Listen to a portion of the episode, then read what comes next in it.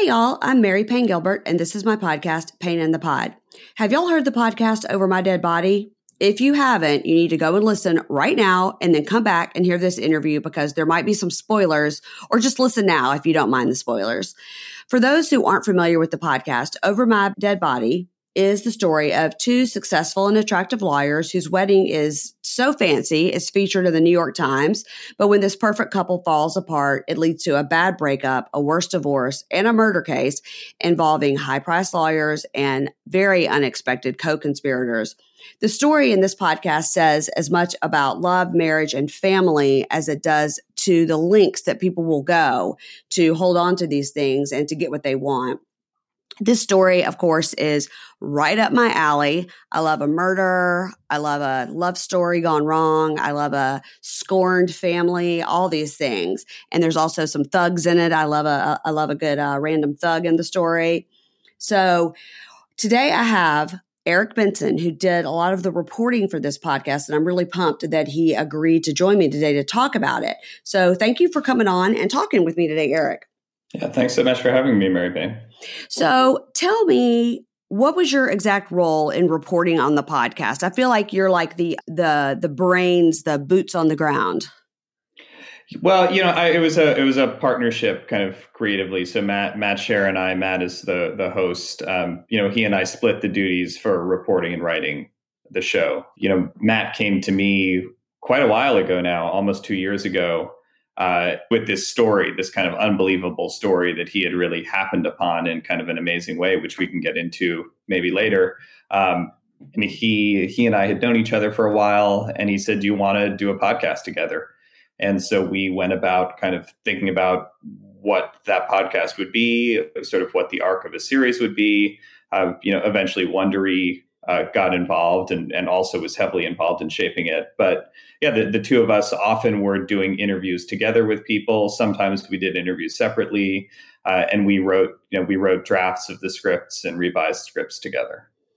Yeah, and so that that was going to be my next question was how did you find out about this story? I it seems to me it's kind of a local to Florida story, but how, how so since neither one of you live in Florida, how exactly did you come to find it? I love the story of how Matt found this story because it it really is kind of twisty, turny, and involves a whole completely different crime case.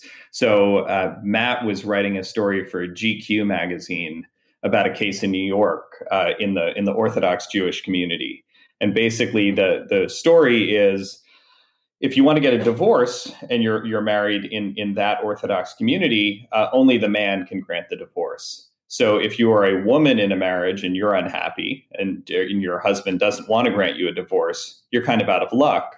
So it kind of filling in this uh, this this this void in the Orthodox community was uh, was a group of rabbis who would basically convince the man that he needed to to give a, a divorce to his wife and I think it would it would start out with kind of light coercion and then kind of escalate very quickly into uh, really torture. And so the the ringleader of this group of rabbis was called the Prod Father.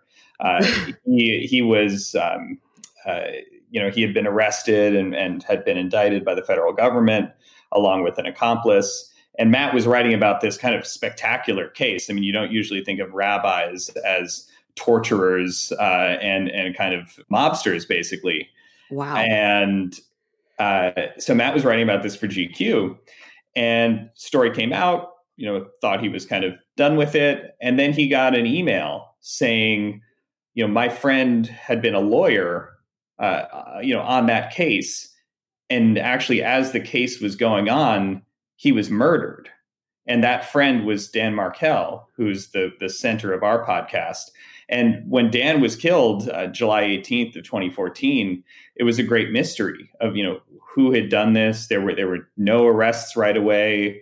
You know the police were not talking about leads or likely suspects. So Dan had this big group of friends spread out across the entire country, and people were asking, you know, how could this have happened? Because young, prominent law professors just don't get murdered in their driveways on a sunny Friday morning in July. You know, it just doesn't happen. So the fact that Dan had been involved with this case involving some kind of criminal elements and some guys who had even been involved in these cases where uh, marriages, uh, you know, unhappy marriages were being broken up through violence, uh, that set off people's alarm bells and they got in touch with Matt.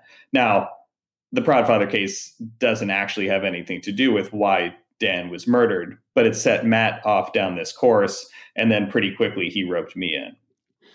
Did people think initially that Dan Markel was killed because of this case? Because, you know, they say, oh, well, you know, he had enemies. But like you said, he wasn't some sinister character that was going around representing you know the Gottis of the world where he would have enemies. So, did people initially think that it could be related to this case?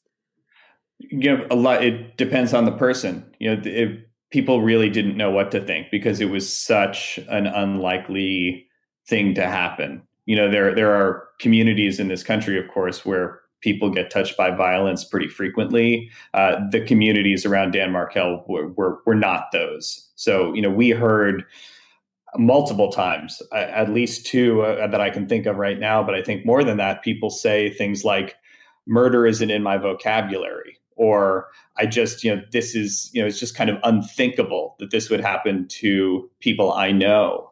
Um, because for, you know, for people in Dan's world, uh, you know, and I think the world that probably a lot of people listening to this podcast live in, you know, we're, we're not familiar. We're not acquainted personally with things like murder and you know gun violence you know in you know with with our friends and family. Uh, and and so people didn't know what to think. There were suspicions that maybe it had to do with the prodfather case. There were suspicions that maybe it had to do with the disgruntled student of dan's uh, at fsu where he taught.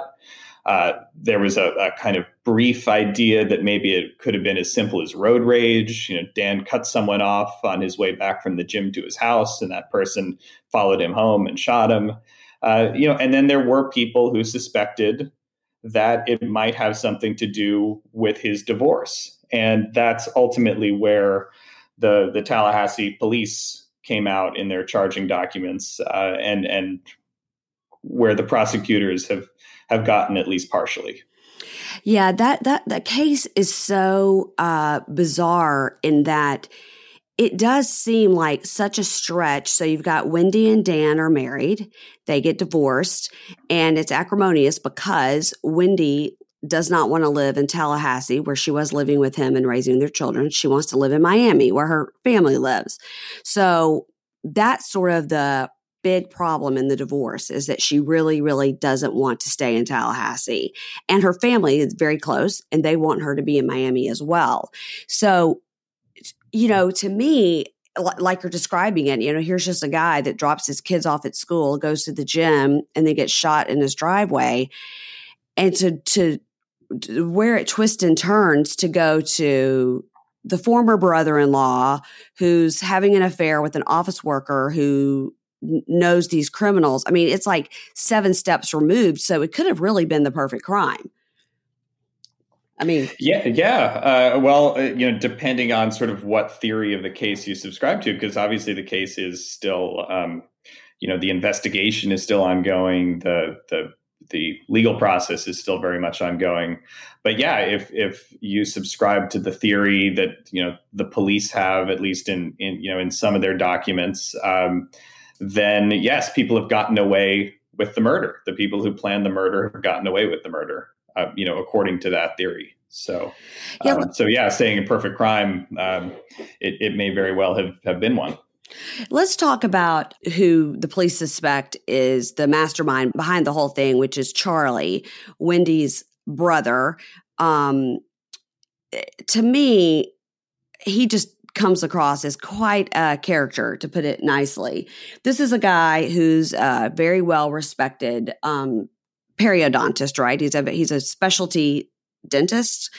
That's right. He's a oh, periodontist. Yes, and so he, but he comes across as you know, I don't know. He just comes across very like typical single guy trying to overcompensate. Like he's got, you know, the flashy car and he's named himself the maestro and you know asks people to refer to him as the maestro and has a car tag that says the maestro which i'm like is he into music i don't quite understand that aspect of it it was kind of silly and but he comes across kind of as a um I don't even know how to describe the guy. Just comes across as somebody kind of unlikable, I guess, in that he's very arrogant.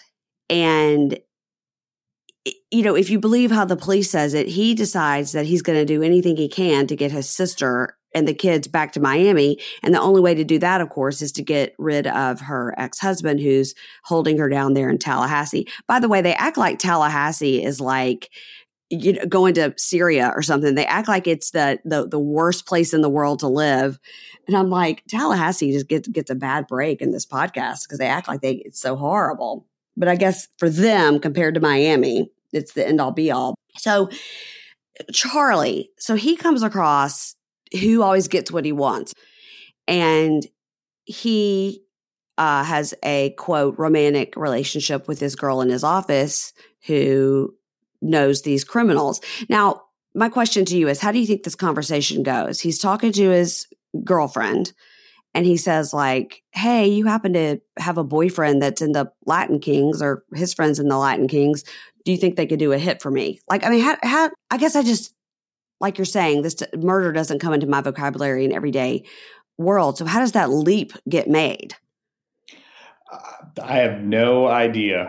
you know, I think I think one of the well, I just would say that you know th- there is a lot that we know about how the police and prosecution feel about this case, and there's a lot that we don't. So you know, Charlie has not been charged with any crime you know there is a there is an affidavit an arrest affidavit that was never acted upon by the prosecution for charlie's arrest saying that charlie was responsible for the murder of dan markel along with katherine magbanua sigfredo garcia and luis rivera all of whom have been charged with first degree murder um, and and luis rivera pled guilty to second degree murder and is is going to be a star witness in the trial of Garcia and Magbanua.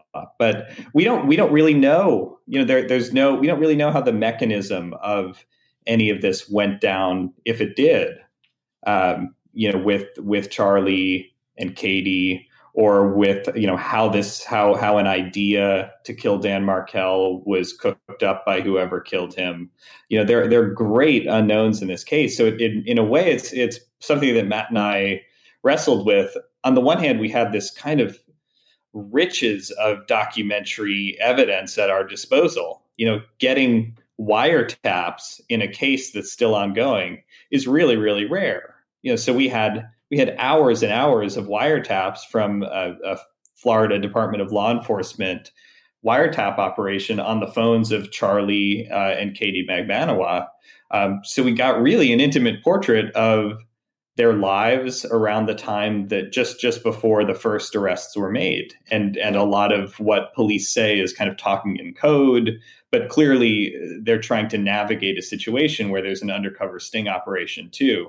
Um, so we have that which is like wow you are you are in these people's lives. You hear when they're you know you, you hear when charlie's calling his mom and they're you know and they're talking about how to deal with this undercover sting situation which of course they don't know is an undercover sting operation. So basically what what what happened at some point the you know law enforcement in this case the fbi sent an undercover agent to try to gin up activity where the adelson family would incriminate themselves. Um, so a man approached Donna Adelson on the street in South Beach in Miami uh, and and handed her uh, a, a, press release on Dan Markel's murder and requested five thousand dollars.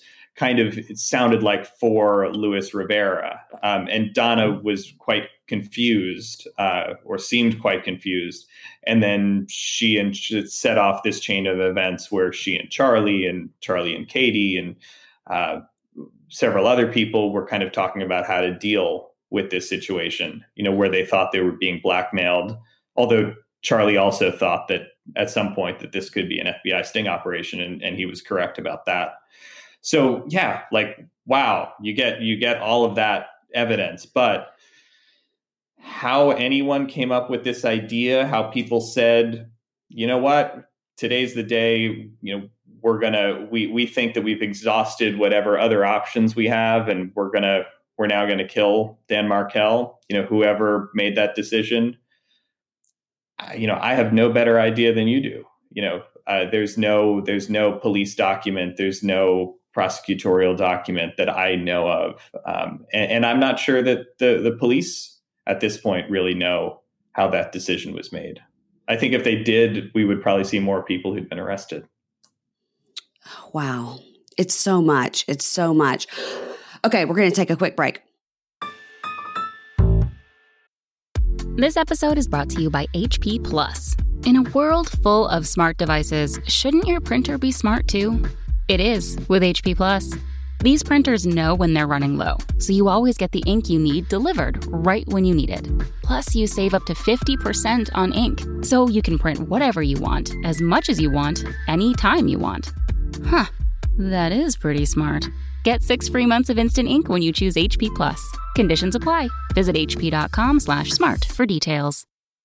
Okay, we're back. You were just talking about the wiretaps, and I was going to ask you about that.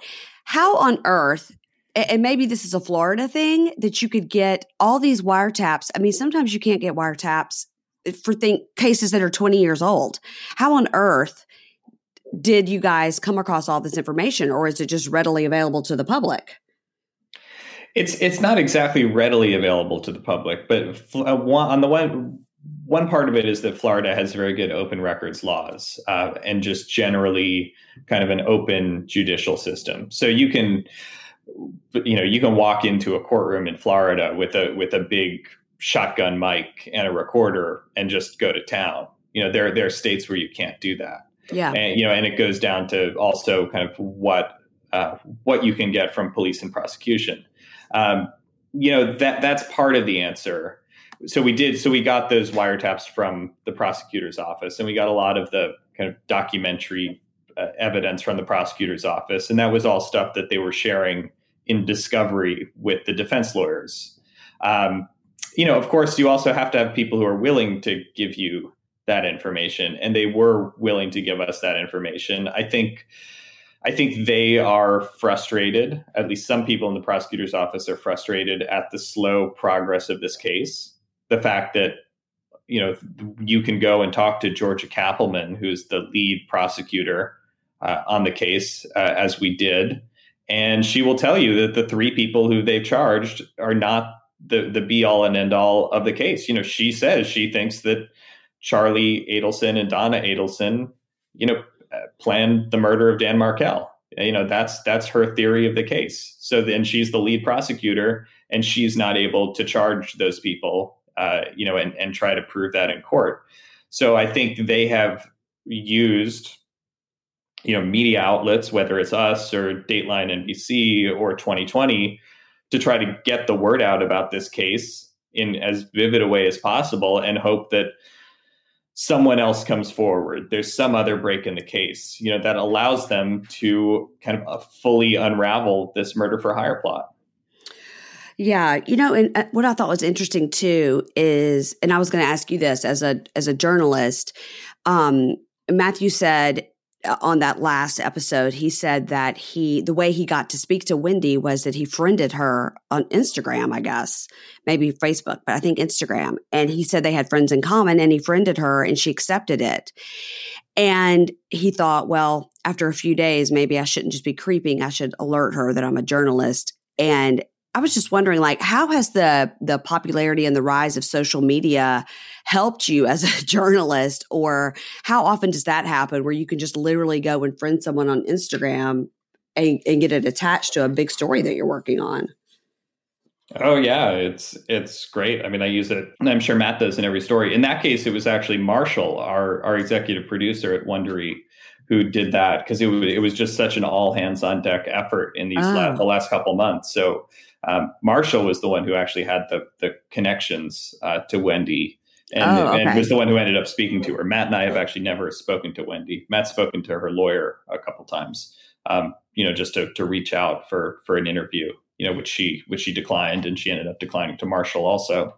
But yeah, it's yeah. I mean, being able to part of your job as a journalist is to track people down, and Facebook and Instagram and Twitter and everything else just uh, are a great way to find people. Especially, you know, you can imagine if you're trying to track down, like, uh, you know, in in this case, we knew that Luis Rivera was was incarcerated in federal prison. But imagine trying to track you just know someone's name is Luis Rivera who's involved in a crime. I mean, there must be you know 2,000 people named Luis Rivera in South Florida alone you know, it'd be it would take forever to do it just calling, you know, looking at a white pages and calling numbers. Um, you know, things like Facebook and Instagram, you can, you know, right away figure out, you know, where you know who's people's who people's friends are, you know how they're all connected. So yeah, it's a, it's a great reporting tool.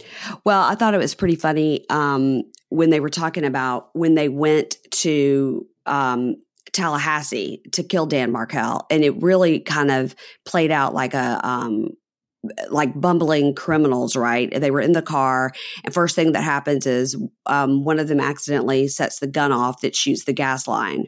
So then they have to go and fix the gas line on their rental car.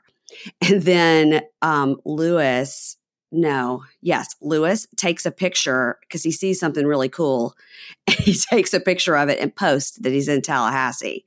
And then Katie calls up her boyfriend and says, What's wrong with him? Like, you can't say you're in Tallahassee. He's like, Oh, whoops, takes the picture down.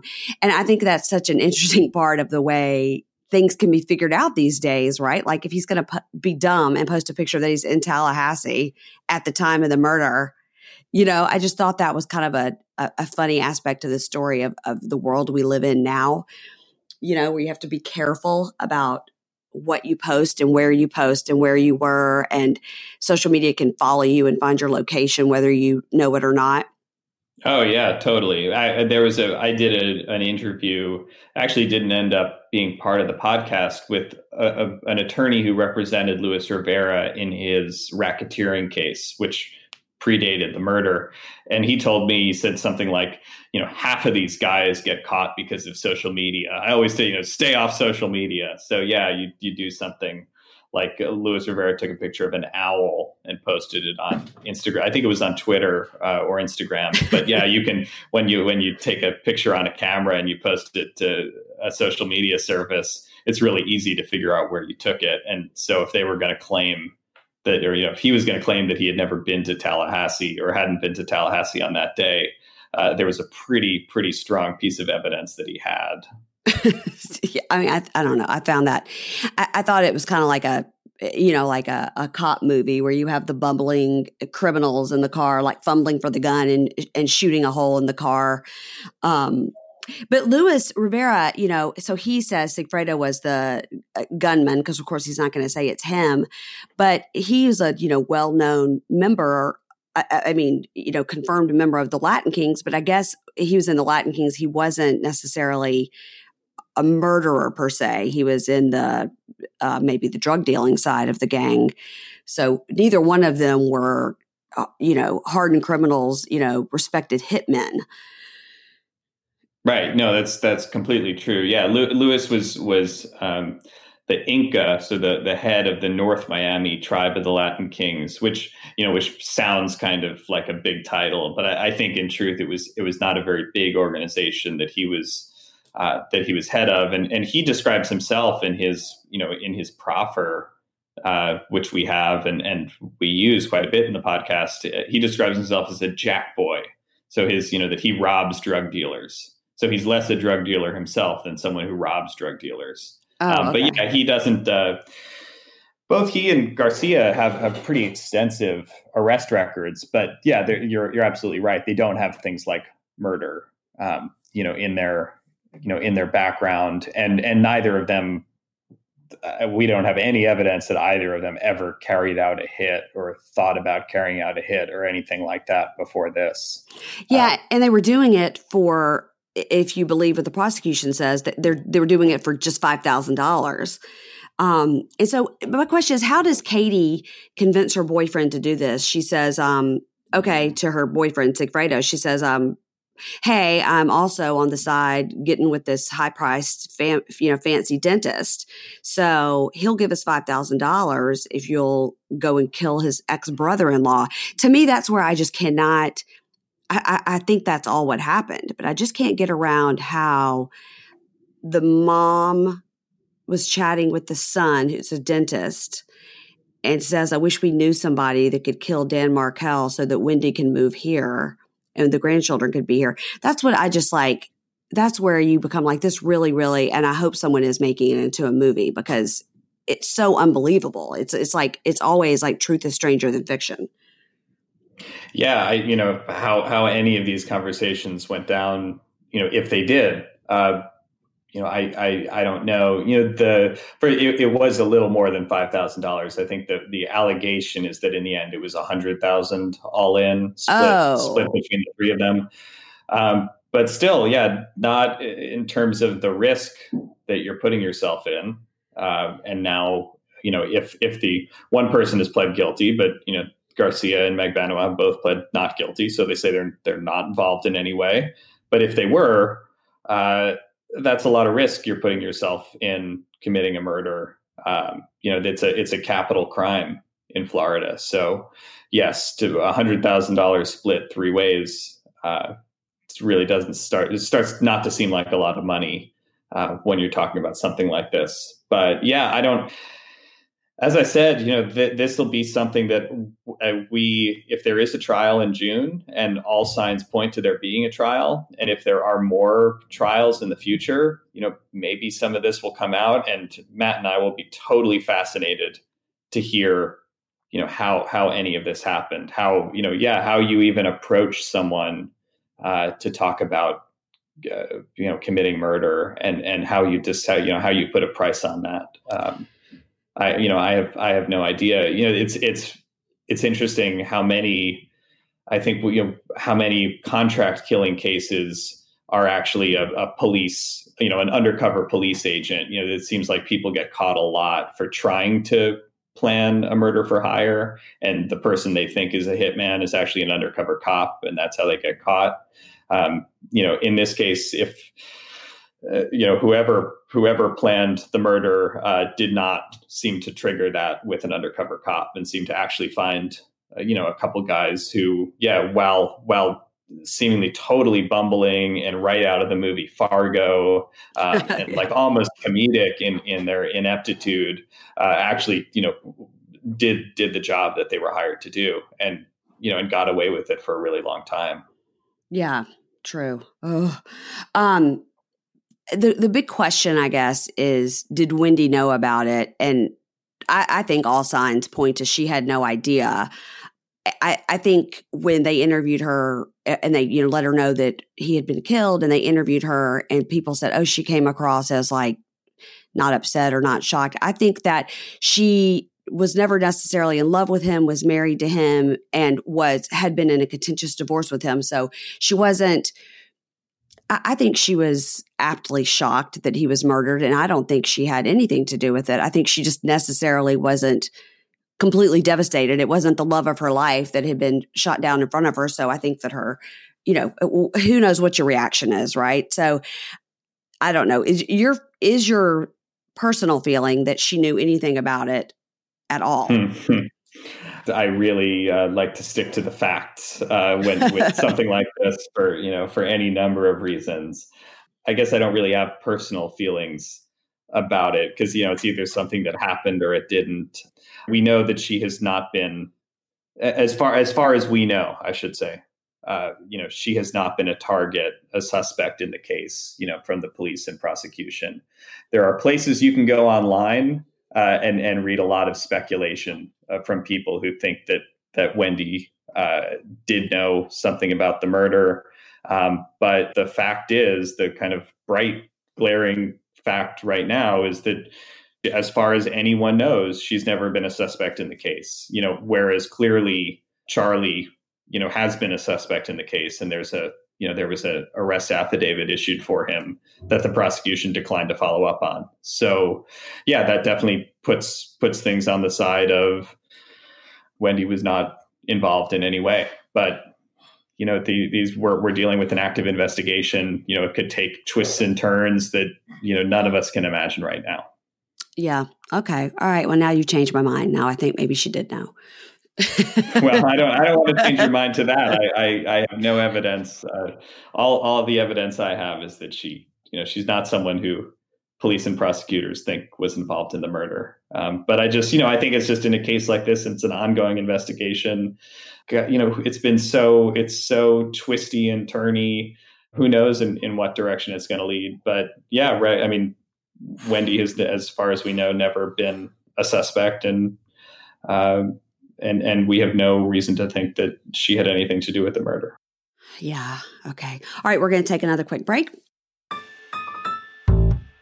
Support for this podcast comes from Invent Together. According to studies, less than 13% of all inventors who hold a U.S. patent are women. Black and Hispanic college graduates patent at half the rate of their white counterparts. But we can fix that by increasing participation in innovation and patenting by underrepresented groups. It would quadruple the number of American inventors and increase annual GDP by almost $1 trillion. Invent Together is a coalition of organizations, companies, universities, and concerned citizens committed to ensuring that everyone has the opportunity to invent and patent. Because the more diverse the American patent system gets, the stronger and more successful our nation will become. What can you do to help diverse inventors patent and unleash economic opportunity? Find out at inventtogether.org. Learn more and take action today. Okay, we're back. Here's my summary of it, and you tell me if this is right. One of the shooters, uh, Luis, has confessed, and all the others deny it altogether. Charlie, the dentist brother, has the maestro orchestrated the hit through one of the hitman's girlfriends, who he was also sleeping with. Wendi's parents, at least the mother, seem to be in the know. The older brother, Rob, knows nothing, but he does suspect that the family's probably involved. And the poor parents of Dan Markel don't know why their son was killed still, and they never get to see their grandchildren. So that's my takeaway. And that to me is the saddest part that Dan Markel's parents never get to see the grandchildren. Yeah, um, you know that's that's obvious. I, w- I would I would just stick an allegedly in front of uh, the the involvement of the Adelson family since yes. have been charged. Right, but um, but yeah, the we you know we visited with Ruth and Phil Markel, Dan's parents in Toronto, and it's a I mean just an incredibly difficult, terrible situation for them. You know, they lost their son. Um, you know, in a murder, shocking murder five years ago now. And yeah, and for the last three years, you know, they say they they haven't seen you know Dan's kids, you know, their their two of their grandchildren, um, and that's you know that's a kind of thing between them and Wendi. Um, you know, we know that Wendi has changed the the children's last names from from Markel to Adelson, and that for for whatever reason she does not want them to see Ruth and Phil at this time. So, yeah, it is. Uh, it's awful. Uh, you know, in, in, Florida, people people have asked me a few times after the podcast came out. You know, do Ruth and Phil have any kind of rights themselves to kind of force a visit? And and from my understanding, in Florida, there there are no grandparents' rights. So it's you know it's the the parents' decision. Um, well, that's really really sad for them. They've they've suffered uh, quite a bit, you know, uh, one thing after another. Yeah, no, it's a uh, it's it's really an unbelievably terrible situation, um, and you know I think they're they're doing what they can, um, you know, and obviously watching the developments in this case extremely closely, uh, you know, and I'm sure they will be there at the trial in June. Yeah. So, speaking of that, so Over My Dead Body, now, is this going to be an ongoing series where each season will be a different case, or are you going to continue to cover this case? So, my understanding is it, uh, each season will be a different case. So, I, I, think Matt and I will continue to cover this case as long as it's going on, um, you know, adding kind of updates to season one of Over My Dead Body. But I, I believe that there are at least one and maybe two seasons of Over My Dead Body that are already in production involving other reporters and hosts. Um, okay. So you know it'll be kind of a it'll be kind of an anthology series. So you know with like you know like we see on TV like True Detective, right? So it, you know Matthew McConaughey and Woody Harrelson didn't come back for season two, but it you know but the it's still the second season. It shares, uh, you know, the same production company and some of the same creators and and the same kind of feel. So I think I think you can get ready for a season two of Over My Dead Body. That'll be a, a case, a, another crime case, another probably fantastic, twisty, turny kind of you can't believe every turn crime case, but uh, that it'll it'll be a different story. Okay. And so when this trial happened, the trial that's coming up in June, that's for Luis? No, so Luis act Luis has the, the justice system is is pretty much done with Luis. Luis Luis pled guilty to second degree murder. He was sentenced to um, he was sentenced to, to 19 years for the murder, but in effect he got actually only additional seven years because he was already in in prison by okay. the time he was charged with the murder for his Latin King activities. So he he'd been he was serving uh, a 12 year sentence. So so in in all he will serve uh, 19 years uh, in federal prison for both the racketeering case and the murder case. He in exchange for that he's going to testify in the trial. So the trial in June is a trial of both Sigfredo Garcia and Katherine Magbanua. Right. And they're being tried for on, on a number of charges, I think, but but all all murder charges for Dan. That's right, because people were saying, I mean, and you were saying in the podcast that she had been offered a, a plea deal more than once and she wouldn't take it. So you kind of wonder why not? Why yeah, why won't yeah. she take it? It's it's one of the great mysteries of this case. You know, as I said, you know, uh, the questions you were asking me that I, you know, I couldn't even begin to answer about how the kind of thinking through of this murder conspiracy went down um, you know that's obviously a huge kind of unknown and mystery and subject of you know different opinions but the kind of one small mystery that kind of is the key to the whole case is yeah katherine magbanua according to both prosecutors and her lawyers has been offered an immunity deal uh, you know to testify and she has not taken it. And according to her lawyers the reason is because she has nothing to do with the murder so she has she can't say anything about it. You know, it would be like asking you or me, you know, how the murder went down. If you, you know, of course, her, of course, her lawyers are going to say that uh, she's pled not guilty. Um, but yeah, the the prosecution, they if if they have ideas about why she turned down the immunity deal, they aren't telling them to people like me and Matt because it's it's a big mystery um, for why you know what if if she did help plan the murder and she did plan the murder for other people and she did plan the murder for charlie adelson as that uh, police affidavit claimed. Then man why isn't she why isn't she taking the deal and why is she putting herself at such risk? Um, and that you know that no one has any idea about. It's a it was a full immunity deal so she would be out of jail and free as a bird if she just said what she knows as far as I know, you know, the both both prosecution and defense have used the word immunity. You know, I haven't seen documents or or you know, I don't know exactly what what sort of deal was offered, but when I hear immunity, that's that's what I think. Okay, so you guys will definitely be covering that. This, this is going to just it just gets more and more and more. Like I can't wait to see what's going to happen this summer. Yeah, no, and and look, you know, we Matt and I are in touch with a lot of people about this case you know currently. You know pe- some people who were on the podcast some people who are pretty intimately involved with the case who are not who were not involved with the podcast or i should say we're, we're not interviewed on the record for the podcasts um, and there's a split between you know, people who follow this case who may not have direct knowledge of the workings of the, the police and prosecution but some people are 100% convinced that on June 3rd, there's going to be a trial. Uh, and some people are, let's call it 95% convinced that there is never going to be a trial and that there will either be, well, the, I guess that there will be plea deals struck by both uh, Katie Magbanua and Sigfredo Garcia to give information to lead to arrests of other people. Um, so we're going to see, but but it's a, a, you know among people who watch this case really closely, who have some stake in the case, uh, there's a real division, you know, behind the scenes of of what people think is going to happen.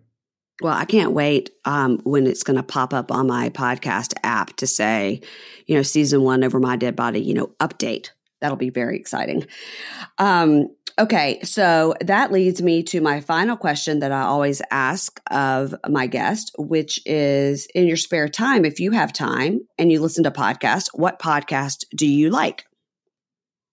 Sure. Yeah. Well, I'm a, you know, I, I, like all sorts of podcasts. So I, I listen pretty much every week to the, you know, the Slate Culture Gabfest. I like the Slate podcasts, which are, you know, completely different from what, what we did. But, you know, I, I, I like three smart people talking in a room and, uh, you know, and I, I love hearing those three people every week. Um, you know, I, I also do really like, you know, narrative true crime podcasts. Um, I, you know, I thought season two of In the Dark was terrific. Uh, yes. you know, very, very, very different from what we did, um, but you know, extraordinary and, and seems to have had like a real uh, impact on on that case and in that community. You know, I Wondery's first blockbuster true crime podcast, Dirty John, I thought was terrific and you know had kind of the mother of all twists at the end. Um, that you know I totally did not see coming, and was really the first podcast I'd heard that had that kind of structure where uh, you know it was structured like a great thriller. Yes, um, yes, it was amazing, and it um, you know like you always say, the book is better than the movie. In this situation, the podcast is better than the TV show. Right. Yeah. Yeah. Yeah, actually, I haven't I haven't seen the TV show, although I've, i I have heard that the TV show is still pretty good. It was pretty good, but just not as yeah. good as the podcast. Mm-hmm. And what else?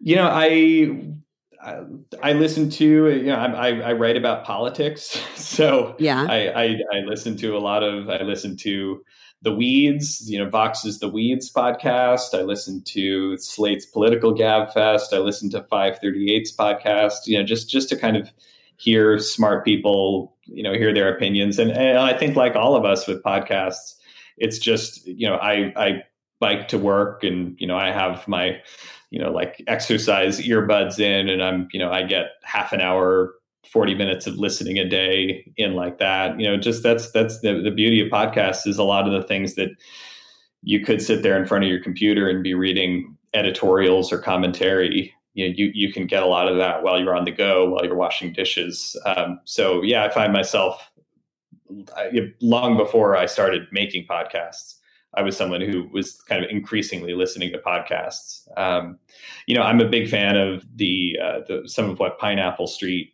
media has done i really liked their podcast on heaven's gate i thought that oh, was a pretty oh. fascinating podcast i um, loved that one yes and and I thought their their recent the surviving Y2K podcast was really good. Uh, re- also, kind of really innovative in its storytelling about uh, you know sort of a, a, historical event that really all of us kind of instantly forgot and re-examining that and and looking at all these different very different stories that intersected over that. Yeah, uh, Dan- uh, so that's one I recommend. Yeah, um, Dan Taberski I loved his uh, Missing Richard Simmons as well. And then the Surviving Y2K, I thought, well, this is going to be weird. Um, but uh, the way that he did all those different stories, you're right. It was it was very different. I loved that one too. Yeah, yeah. No, I think um, yeah, that, that was I think yeah both of both of his podcasts, Missing Richard Simmons and Surviving Y2K, have just been I think really different from anything I'd ever heard in a podcast. And and that's you know that's also like exciting about podcasts right now. There's so many of them. It's the the industry's growing so much that you know it but it's still young enough that you can kind of stumble upon really really new kinds of storytelling all the time. Right. And that's what I'm trying to do here is I'm trying to just sort of constantly find new and interesting things. And while I, I kind of stick to a lot of the same genres, like something like Heaven's Gate was told so differently. And I, I feel like I learned so much from that podcast that I didn't really know because you just see what's on the news, right? Like the the people that you know with the purple shrouds and the Nike tennis shoes, and you know, but you didn't really find out the origin of it, and that's you're exactly right. That's why listening to these things is is different than just sitting and reading about it on your computer because you can just like put it on in your kitchen while you're doing the dishes and and, and learn something, you know, it's good uh, dinner party conversation. I'm just just kidding. That's terrible to be like, hey, let's talk about murder. Yeah, well, that's that sounds like a good dinner party. that's what I do anyway. Whether anybody wants to listen to me talk about it or not. Um, well, this has been great, and I uh, would recommend a political podcast to you that comes from uh, my network. It's called "Damn It All to Hell." You give that one a listen. It's a Republican and a Democrat woman, and they kind of talk about each sides about a lot of women's issues, and it's it's pretty entertaining as well. I think you would like it. Great pl- plugging, plugging my network here. Um, but thank you very much. And I appreciate you spending the time uh, chatting with me about Over My Dead Body. And for anybody who hasn't listened, there have been some spoilers in this, but you really can't even grasp all the twists and turns. We, I mean, I still have like six more twists and turns that we didn't even cover. So make sure to go and listen to it, and you will definitely not be disappointed. And I look forward to hearing your updates from the trial. Great. Thanks so much. We're, we're, we're looking forward to you hearing them and, and everyone hearing them. And tell everybody where we can find out more about the podcast and about uh, you personally. Sure. Well, for for the podcast, you know, go to wondery.com. You know, it's a it's a Wondery podcast. Um, and you know, to, obviously to to hear new episodes of the podcast, just you know, subscribe to Over My Dead Body on you know on Apple or or any other podcast app that you use. Uh, you know, for me personally, my my website is ericbensonwriter.com. Um, I'm uh, you know I'm a staff writer at Texas Monthly here in, in Austin, which is where I'm coming to you from today, and that's you know that's my day job, and uh, you know I make true crime podcasts on the side. Oh, I love it. Okay, thanks very much. Thanks, Mary Payne. Take care.